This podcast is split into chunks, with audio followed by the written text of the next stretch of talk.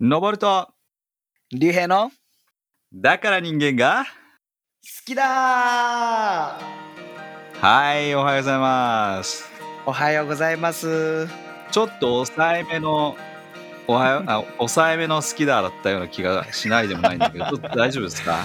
いや、大丈夫ですよ。あ、元気元気。うん。あのですね、ちょっと説明させてください、これを。何でしょうか？あの、これ実はラジオね、もう5月で1年ぐらいになるんですよね。まあ、またちょっと正式にね、次回かなんかで、あのアニバーサリーみたいなのやりたいんですけども、うんうんうん。そう実は1年になるっていうことで結構ありがたいことにですねこう、うんご意見をいただく機会が多くなりました本当によかったよね。よかったです、聞いてくれてる人が実際にいてインスタグラムでコメントとかもくれる人がうん。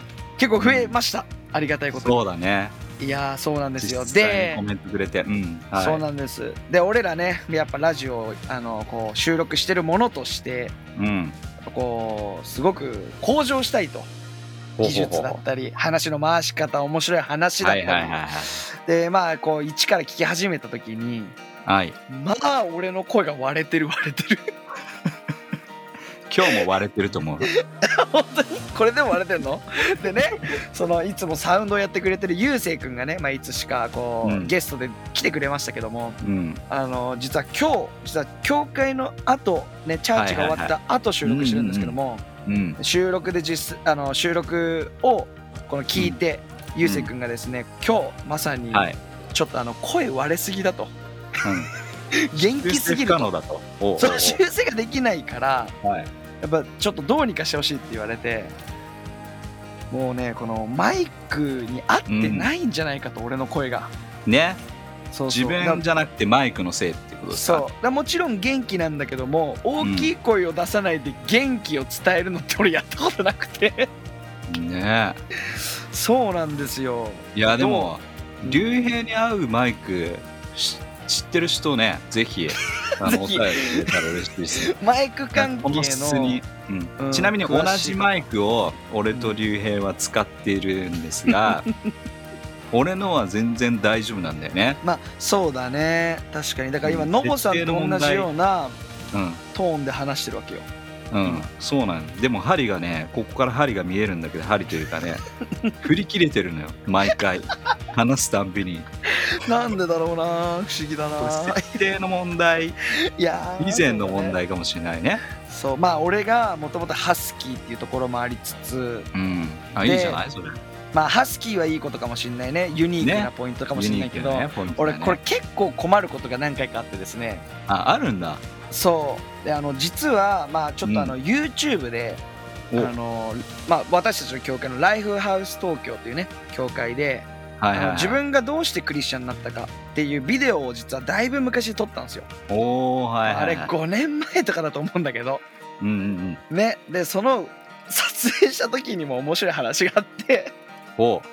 証をねそのなんで神様がを信じたかっていう話の中でうんうんうん結構感動するじゃないけども、そうだこうなねんて自分のおばあちゃんががんになっちゃっててうん。それがこううん癒されたっていう実際に神様がそれをそう起こしてくれた奇跡があるんだけどうん。その話を話してる時にそのマイクがどうしても割れちゃうと。うん。でさこのはい。ラジオじゃないから俺も結構静かめに話してるはずなんだけどああそうだね。どうしても竜兵のマイク割れるってなっておなんか23テイクやったんですよ。おほんででもなんか聞いてうーんみたいな。すごくいいあ証はいい証なんだけどね みたいな。いや神様は素晴らしいんだけど竜兵の声がちょっとなみたいな。素晴らしくくないとは言われてないよ。でもそのうん。音質的によろしくないという、ほそうそう。っていうことがあってどうしたかという白いことれ。どうしたん？そうあのオリーブオイルを飲まされてですね。え？オリーブオイルを直飲みさせられて。本当に？冗談じゃなくて？冗談じゃなく。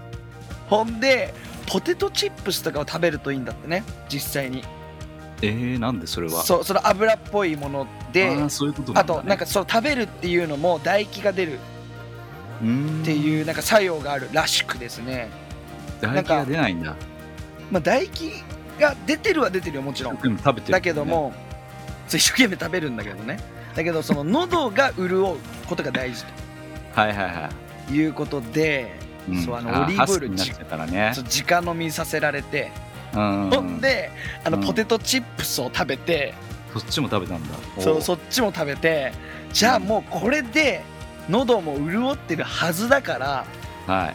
良くなるでしょうっていうことでね撮影をしたんですよ、うん。ほんでじゃあいざ出来上がりましたそのあのマイクがねあの、うん。音拾えましたと。じゃあちょっとみんなで聞いてみましょうって。聞いたら、割れてたんですよ。で割れてて結局何使ったかっていうと確か2テイク目のノーオリーブオイルのやつ使ったっていう。意味ないな。そうだから結局あのーね。オリーブオイルをただ飲んだだけ。飲まされただけ、まあ、いい人生の経験でしたよそうそうそう。面白いね、そう今確かに笑った声とかは振り切れてますね、でしょ？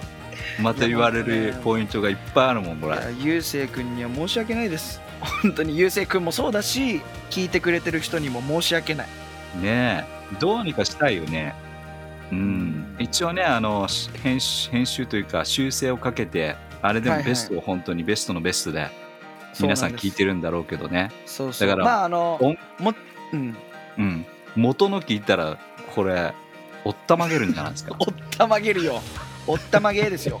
本当に。それを聞きたいっていう人が出てくるんじゃない？また。そうまあ最初ね本当1話から、エピソード1からエピソード3ぐらい？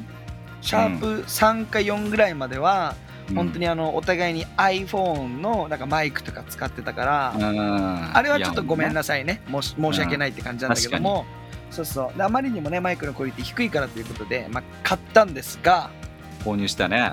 そう購入したんですがまあねあんまりいいものいいいいものではあるんだけど。そうこのマイクのせいっていうよりも他のだって あの証取った時にも同じ現象が起きたってことは おや？マイクのせいじゃないんじゃないやっぱり。おや？俺の問題、あれ？まあまあでもまあです、ね、わかんない。そういうのに合うやつがあるのかもしれないハスキー用。あああるのかな？うん確かに。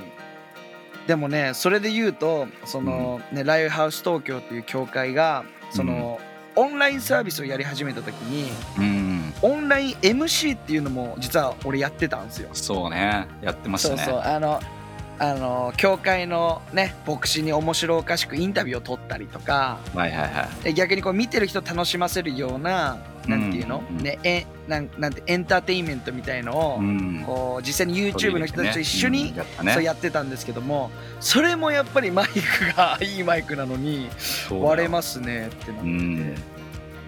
はい。俺だねこれ。そうだね 改善の余地そうなん出したねですよ。うん。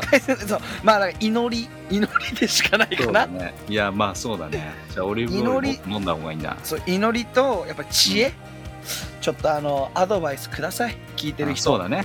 ぜひそういうハスキー用のマスクそう。マスクじゃねえや。マスク。マイクがあったら。ぜひ。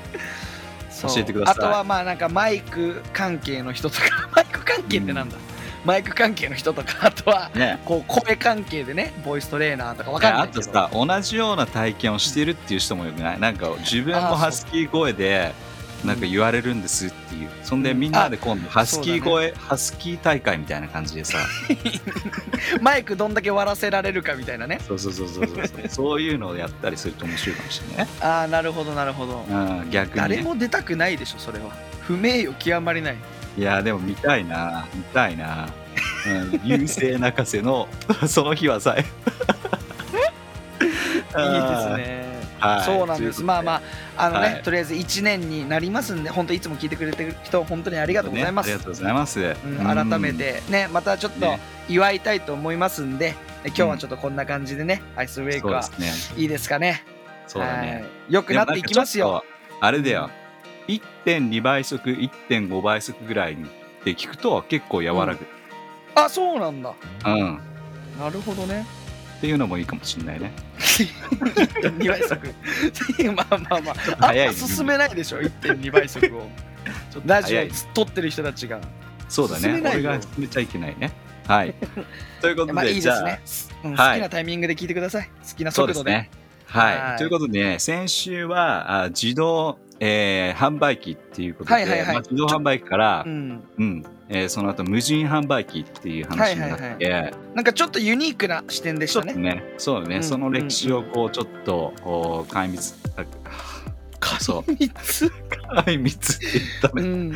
かいつまみがながらって言おうとした。ら、はいはいはい。壊滅って言いましたね、うん、はいいいですよ。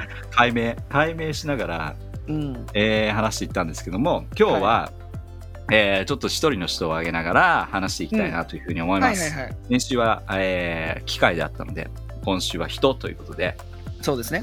えー皆さん織田織田さんシリーズでいきたいと思うんですが織田信長はですね、まあ、はい。有名な、あーまあ、武将でありましたけども、うんうんうん。織田信長の、お子供はいのね名前、えー信忠っていう人がいたんですけどもこの人知ってると思うんだけども、まあ、本能寺の変があった時に、うんうんうん。えー同じ近くにですね泊まっていて、えー明智光秀が、うん。えーまあ、織田信長をおやっつけるというか、まあ叩き、ねはいはい。いきなり攻めてきた。うん。でその時にまあその自分の子供も近くに泊まってたんだけども、はいはい。こうまあ、それに対して自分もね、あのー戦いに行こうと思ったのが、あまあ、かなり明智の方が、えー強いっていうことが分かって最後は、うんうんうん。えーまあ、自分で、えー命を絶ってしまうっていうちょっと悲しい事件があるんだけども。はいはいはい。まあ息子さんの話ですね。そうですね。そはいはい。の息子さんの息子、ほということは織田信長の孫にあたる。うなるほどね。人あらあんまりあんまりあれですねスポットライト当てられてない人ですね。その歴史的な部分で言うと。そう。だからちょっと面白い面白いかなというふうに思って、まあ、織田信長のお織田あー秀信っていうね。はい。名前の秀信。お秀信さんなんですが、まあ幼い時はですね三法師っていう名前、うん。聞いたことありますかね？三法師？ちょっとこれ聞くと分かるのかもしれないはい。三蔵法師なら知ってるけど。三蔵法師ごめん。三法師。三法師も三蔵法師ですね、うん、あそうなんだ。なるほどね。そうそうそうそうそう。わかります。であの天わかるでしょ？に行ったりする人でしょうね。あのー織田あのー豊臣秀吉のうん。あのー豊臣秀吉がこの人こそお要は織田信長が終わって、えー今度ひ豊臣秀吉になった時に、うん。えーその豊臣秀吉がその織田あ秀信を、うん。まあ、肩に担いで、うん。えーこの人こそお次の,、うん。まあ、あの後継者だというふうに、はい。えー多分ね社会の歴史のお資料集とかにね出てくるんじゃないかなと思うんだけあどね。そうなんだううん。あなんか肩に乗ってるちっちゃな可愛い、えーお子さん。へー。で彼のことなんですけども彼織田の、はいはい織田、えー、と秀信っていうふうに、はい。えーいう方なんですけども、うん。えー彼が、まあ、実は、えーキリスト教を信じていたあー、うん。まあ、キリシタン大名であったということなんですよ。まあ、武士であはいった、はいはいうん、なんだね。で、洗礼名もですねちゃんとあって、うん。えー洗礼名は何でしょうか？いやわかるかそのわわかるかっていうか前回もひどかったぞ結果。でもこれ結構知ってるんじゃないかなと思う。あいうだからなんでしょうね。ガブガブリエルとかさ。ガブリエル。ととかなんていうの？洗礼名って俺あんまりさ文化としてしごめん知らないんだけど。だから、うん。何？洗礼名あのペテロなんですよ。あそうなんだ。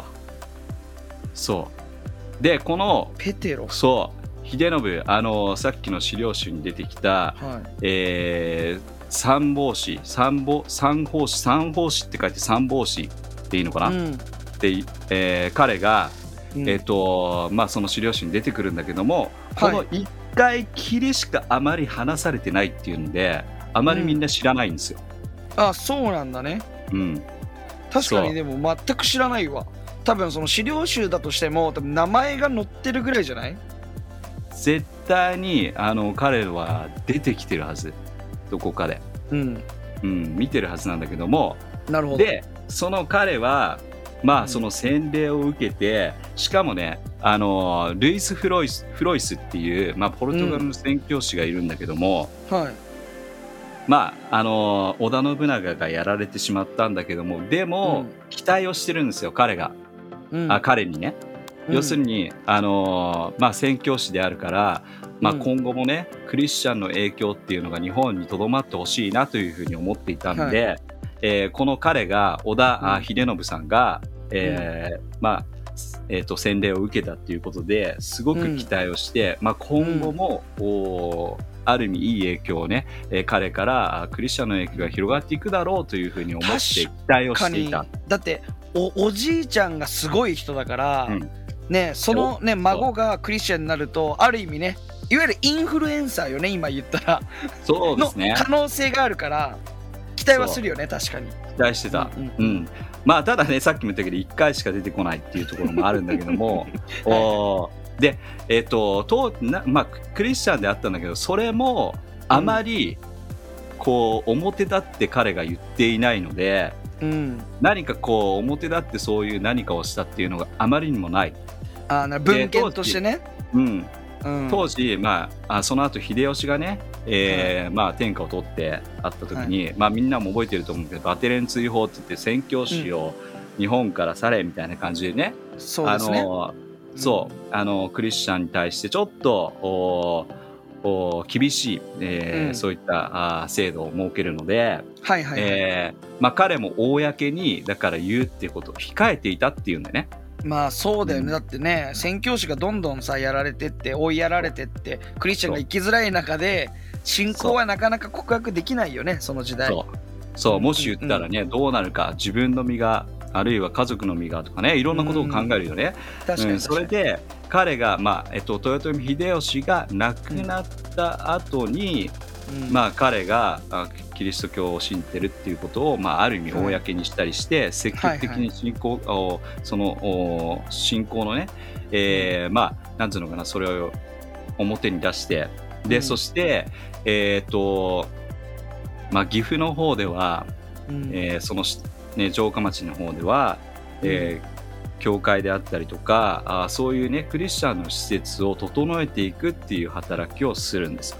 はあそうなんだ、うん、だからそう。お意外と地味にあの地味にというかやっぱりねあの彼みたいな人ってどちらかといったら日本のキリスト教の歴史の中で結構、大体の人たちが同じようなあの流れにな流れというかそういったものをずっと体験した人の代表的な人かなっていうふうに思うんだけども、うん。なるほど。というのは高山右近とかね、結構こう大大胆に自分がクリスチャンであってそしてね、うん。最終的にはどっかの島に流されてしまうみたいな感じの人もいるけども、はいはいはい。ありました多ね日本人の人たちっていうのは自分の信仰を誰にもある意味家族ぐらいに告げてさ、うん。公には皆さんにこう自分がキリスト教を信じてますなんていうことを言わずにずっと守り続けてるっていうのが日本のずっとあった姿であるのか。はい。まあ、だからある意味この小田小田さんの小田あ秀信さんもずっとそういった意味では守り続けていて、えー日本のある意味こう象徴的なクリスチャンのその当時の姿であったと。なるほどね。うん。そう。まあ日本のね歴史の中でも本当にあの例えばその後のおうん。お徳川の時代では260年約260年間ぐらい鎖国とか、うん。あー徳川が続いていたのでその時もずっと守り続けていた何世代にもわたって自分がクリスチャン自分の家族がクリスチャンであるっていうことを公にせずに守り続けていったっていうような、まあ、うん。ところがあったと思うんだよね。はいはいはい。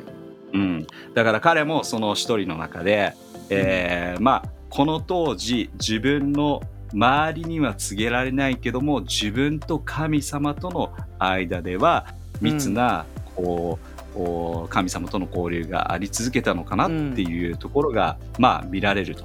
そうだね。うん。だからその後に、うん、教会を建てたりとか、その、こうまあ、祭司の人たちのためにね、うんうん。えーまあ、その生活できるようなその場所をうん建設した素晴らしい。りとか、そういうところをしていたという話なんがありま。さに洗礼名のペテロに似合うようなことをしてますね。教会を建てたりね、いいですねまあねだからちょっと今日この中でちょっと考えてほしいなというふうに思うのは、まあ、はい。このキリスト教のね日本のキリスト教の中でいろいろこういうふうな迫害があったりとか自分の信仰を守るっていうところで、うん。えーまあ一見他のねあの海外の国のキリスト教とは違ったあー進み方というかをしたのが日本のおキリスト教の歴史ではあるんだけども、このなんつうのかなこう誰も見な見てない要は隠さなければいけないような状態の中で自分の信仰を守るってかなり結構きつい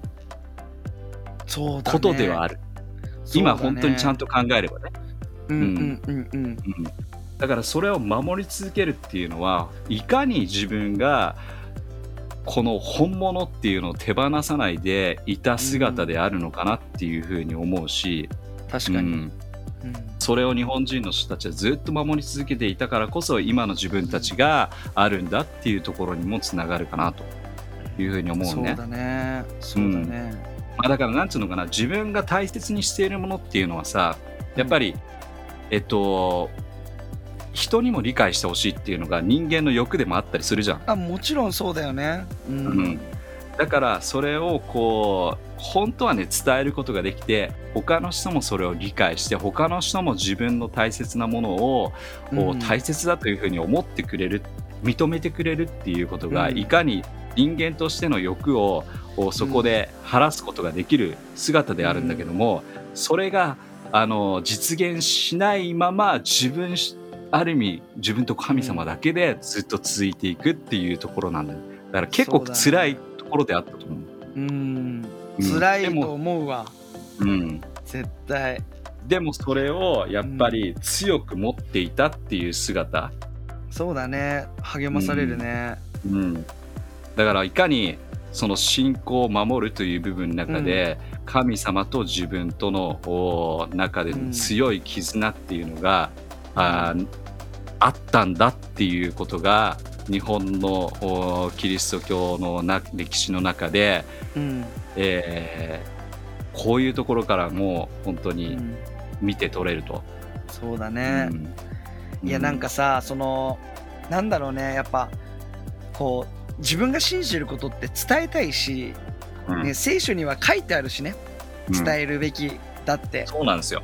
ね、でもやっぱり、あ家族のこととか考えたり、ね、自分のことを考えてね保身に走ることは決して悪いことじゃないし、うん、ね、やっぱり生きないと、ね、うん。伝えることもできないし、その通り。ね、秀信さんのように織田秀信さんのように教会を立ち上げることだって立て上げることだってできないかもしれない、うん、ね、でもそれをさすごい公にできない辛さってうん、今2020年代に生きててさありえない、そう。考えづらいよね。その日本の中ではね。日本の中では、う、うん。ん、自由に自分の宗教をさ話せる、ね、この時代に感謝だけど、うん。うん、すごいきついと思うわ本当に、うん、うん、その通りなんだよ。うん。まあでも本当にさっきからの繰り返しであるかもしれないけども、そういった人がねいっぱい日本人の中でいたっていうのが、うん。いや本当に感謝につながっていくっていうところで今もあるよ回ね、秀信さんを一応ねあの例に挙げたけれどもこれがその当時の普通の信仰の持ち方だったわけだから。そう。だってここにね小田さんっていうのはさすごく有名な方であるからさ小田家っていうのね、うん。うん。うん。でもそれ以外の全然名前も ある意味知らないような日本人のね、えー固く信仰を静かに守り続けていた日本人の人たちが本当にいっぱいにいるいたっていうのが、うん。あの後にえーつながっていく後のね、うん。将来に、ね、本当に信仰が残っていくっていうところなので。すね。いや本当にそれを考えていくと彼らの辛さとかいろいろ感じるけども、こうでもありがたさっていうのも同時にね感じる、確かにね。うん。本当そうだね。そういう人たちがいたからこそ、ねうん。日本という国で信仰が捨てられずに、ねうん。こう続いてるわけでもあるしう、ん。もちろん鎖国があのややめてその開国後に広まったところももちろんあるけれども、うん。ね、でも同じクリスチャンとしてやっぱり励まされるよ。そうなんですよ。だからねこれちょっともうだから人間が好きだっていうところにちょっとはい。こうもう一回帰っていくと、うん。あの誰も見てないところでやるものってすごく重要だよっていうことも一つはい。考えてほしいなっていうふうに思います。うん。こういうふうに信仰をね公にすることができなかったうんっていうところの中で誰にも見られていないところの中でする自分の一つ一つの態度であったり、気持ちの持ち方っていうのも非常に重要だよっていうことを、まあ、ちょっと知ってほしいなっていうこともありますね。そうですね。ううんん。まあ人間やっぱりさどうしても自分を認めてもらいたいがためにうん。こう表に出したいっていうのはすごくあったりすることはあると思うし、うん。ある時はそれが目立ちたいっていうことはあったりとか、ね。あるいはこう評価として分かりやすくするためになんかこう数字を上げようっていうふうに自分でこう数字に目ををやりながらうんあの、うん。生きていってしまうっていうところもあると思うんだけども、うん。もちろんねあの誰かに認められるっていうのは素晴らしいことではあると思うけども認められたいというふうな思いの中で生きていくと結構辛いことでもあるよね。そうだね、あの仮に認められなかった時にうんそれがきつくなるよね。例えば見てくれないとか、うん。うん。なんでなんでってなんていうの結果を求めてるのが人であるからがゆえに人がね見てくれないからこう辛くなる。うん。ですね。かあの人のためにやってたら。うん。うん。その通り。だから今日ぜひねあの自分の中で考えてほしいなっていう一つの中で、まあ人がいないところの自分。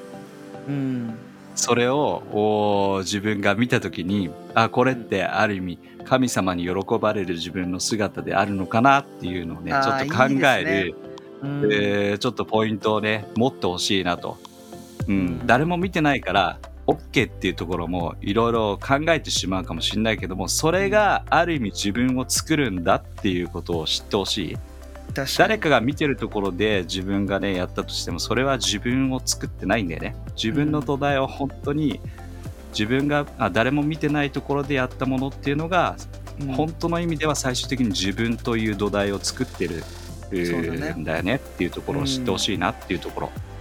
うん、いやそうですね、うん。そしてねやっぱり伝えたいのは神様は見てるってことよ、うん、その通り。うん、人人に結果を求めて人に見てほしかった時に見られなかった。ら辛い、ね、例えばたくさんイインスタグラムでたくさん「いいね」が欲しくて投稿しても「いいね」が少なかったら辛いよ、うん、ね、でもそうじゃなくてあなたも神様から「いいね」をもらってるし。確かに。うん。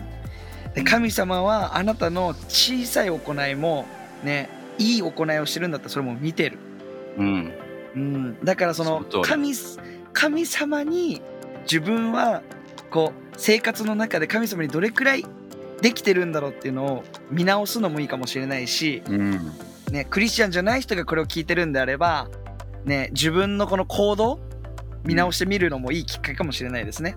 思いますね。うん、ある意味ね、そここそ評価されるべきそものなんだよね。本当はね。確かに。人が見えてないところに対してうんの自分の態度であったり、で自分が何をしているかっていうのね、うんでもそここそ評価されるべきなんだけどもそこの評価は本当に神様しか評価してくれないので、うんまあそれをねあの頼るっていうことですね。そうですね。いやいいですね。なんか、ううんん、自分の、なんか、なんだろう。例えば仕事がみんなに見られてるポイントだとしたら、仕事じゃないところの考え方とか、うん、うんね、または友達と遊んでる時が見られてる時だとしたら、大学生とかだったらね、うん。遊んでる時が見られてる時だとしたら、その家での生活とか、うん。ね、また友達といない時の生活とか、うん、でそういったところをすごく考えてみても欲しいかな。考えてみてください。それこそ自分を作るものだよっていうことをそうだね。そこそこが見られてないところが、いや本当そうなのよ。すごく評価がされるべき場所で、そう。うん、そしてそこが自分を作るというねだから本当に信仰っていうのはさ見えないけどもそれを持ち続けていたっていうところで、うん、本当にそれが自分を作っていったっていうところだと思います。はい。うん。いいですね。はい。ありがとうございます。じゃあちょっとね、今日は何かそういった部分で考えてみてほしいなというふうに思いました。いいですね。思いました。ありがとうございます。はい。はい。じゃあいいですか？じゃあ、はい、し。まっても。はい来週もまた聞き逃せないねはい、じゃあまた来週お会いしましょう。来週かな？多分来週。はい、また またねバイバーイ